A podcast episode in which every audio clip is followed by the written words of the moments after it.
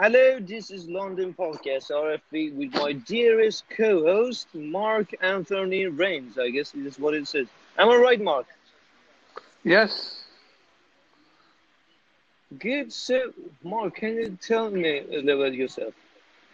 I consider myself a little bit eccentric because I'm into cryptozoology, paranormal, UFO, conspiracy theories. And I like to do weird, wonderful comedy, which I think most people probably don't like, but I don't care. I just put it out there. And I have a disability. Sorry, you didn't get the last part. Pardon? Number. What number, Mark? Did you say number? Sorry, I didn't hear you properly. Sorry. No, it's because of due to the connections. I said it doesn't matter. I said what was the last thing you mentioned? But you mentioned a comedy. Well, this could be a great topic for a podcast. What do you think? Comedy. Yeah, I'll go for it. Comedy. So, Mark, I had it won't sound like an interview, but trust me, that's the last thing I wanted to do. I had a sentence. It said, "Comedy comes from the dark places." What do you think? I think it does. The best comedy is dark humour, because I used to work in mental health, and you had to have a very good sense of dark humour in mental health, because you would never last more than 5 seconds. Oh my! Because I dealt with people that had very severe illnesses. So you had to be. Yeah, I hear you. So you had to be able to joke around with them. Yes, exactly. So do you think comedy has a limit? Like, is there a place we could go? Oh, sorry, I'm going too far. Is it possible, or is it not right? I prefer comedy to be controversial. I think you've got to push boundaries. I think comedy nowadays has got to say.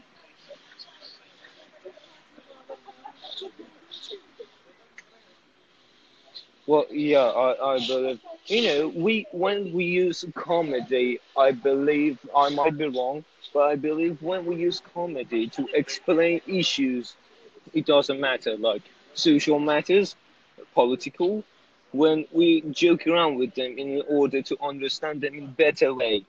It makes people think more when you think about it. If you make a joke about something, people go, oh, they might get offended by it. But by being offended by it, they'd probably think about why did they get offended by it. No, I think that's not right. It doesn't mean when someone gets offended by a joke, it means he or she got the right. It means when you tell a joke, and by the joke I got offended, it means I have right. Yeah, because... Now, do you remember that I'm probably a lot older than you, but I used to like the comedies of the 70s and the 80s. Yes, I know. Yeah. I know some of them are categorised as politically correct now, but some of them probably might be a bit. But at the time when they was being made, if you look at them properly, most of the protagonists got as good as they gave. Yeah, right. So, have you recently watched a comedy show, or have you been acting one? I don't watch so much comedy as I used to. I was a great fan of Dave Allen when he was alive. I used to like Dave Allen because he used to really take the mickey out of all religions. Yeah, right. Well, in that case, I wanted to say a name, and let's do it. I give you a name, and the first thing pops into your mind. Would you share that? Yeah, go for it. All right, are you ready, Mark? Yep, go. 3, 2, 1. Ricky Gervais. Ricky Gervais used to be funny once, but isn't now. Used to be. Why used to be, Mark? Well, I think The Office was his heyday. That was. Did you follow it? Yeah, I think that was his heyday. I think after that, it just went downhill fast. So, did you watch the Humanity Show on Global when the version on United States? No, I didn't watch that one. No, I must admit that. So, I'll be honest about that. Oh yeah. Well, thank you for your honesty, Mark. You know, Ricky mentioned this comedy rules, and he mentioned how do people watching this comedy by the point of view they got. It got me thinking, and got me. It might be a good way to explain our ways. Like, let me put it in this way.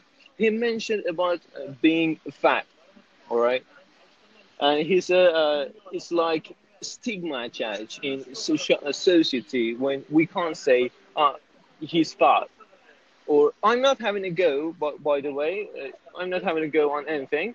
But do you think we built some rules that are necessary?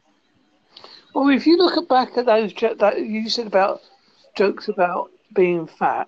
Now, the Marx Brothers, some years ago, used to make comedy jokes, but there used to be a lady of overweight size, and Groucho Marx used to be the butt of his joke. But it was always aimed around her, not at her. I hear you. And I think, obviously, she was in with the joke as well. Because I think she was. I mean, I hope she was. Well, yeah. Speaking of which, so if you wanted to, how about this one? Do you agree or not? We use comedy to kind of break the ice, to know each other, like to introduce yourself or the place. It doesn't matter what we're using. It doesn't matter what the joke is. Yeah, what we're doing, yeah. So is there a bad joke or a good joke? Or it's not true? I don't know. I mean, it depends what your comedy is. I mean, I'll give you a sample of Groucho Marx. I refuse to join any club that would not have me as a member. Oh, yeah, well... Every successful man is a woman. Behind her is his wife. See? No, that's oldish comedy. Well, yeah, well, I remember one of the jokes he mentioned about being fat, by the fat means by the act you gain calories more than you can burn off. So that's the reason. So, Ricky Gervais on the Human Show mentioned about the supermarkets, and he, joking or serious, blamed on the companies and factories. He said, "Keep the big door when you don't need to waste any calories and open it." Well, when they want to get in some other rooms, like rooms of cakes. Cakes are good ones. Rooms of cakes. Keep the door in human size. Yeah. Yeah. So when I post this on Twitter and when it's posted online, people got commenting like, "This is offensive. What do you mean by human size? Are you telling they are not humans?" There's some comments like that. What do you think? Yeah, I can see. Yeah, I'm just looking up Ricky Gervais's jokes. There's one here. Everything's an ivory. No more racism now. That one's done. Where there's a will, there's a relative. Sorry? Where there's a will, there's a relative. Oh, yeah. No, it wasn't, I guess. Yeah, this is all quotes from what he made. Oh, God, this one's quite bad.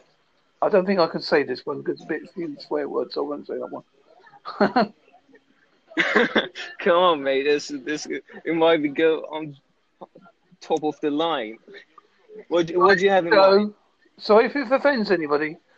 They have bits sliced off and tied up and sucked out. I want to say to them, you lazy fucking pig, fat pig. Just go for a run. Stop eating burgers. You might fucking die. Yeah. Yeah. You know what's the hottest part is it's not even on humans. It started some of, as an atheist and comedian, he mentioned about some cultural basics. So is it all right to messing with them?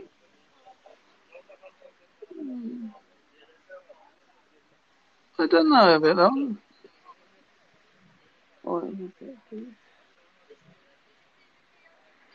So if there would be good joke and bad joke, by that definition, the bad joke means those who we might put it on under Marxian, like religions and cultures.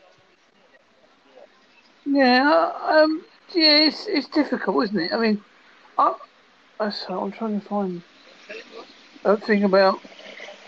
Right, that's that one. I'm trying to find disabled joke. Disabled. I wouldn't say I'm disabled. I just walk a funny walk. So, mate, are you sure it was a good time? Now I'm considering to have something. I used to have memory problems. So, wow. Now you're doing fine, I guess. But I can keep forgetting if I have got one. Simple short jokes.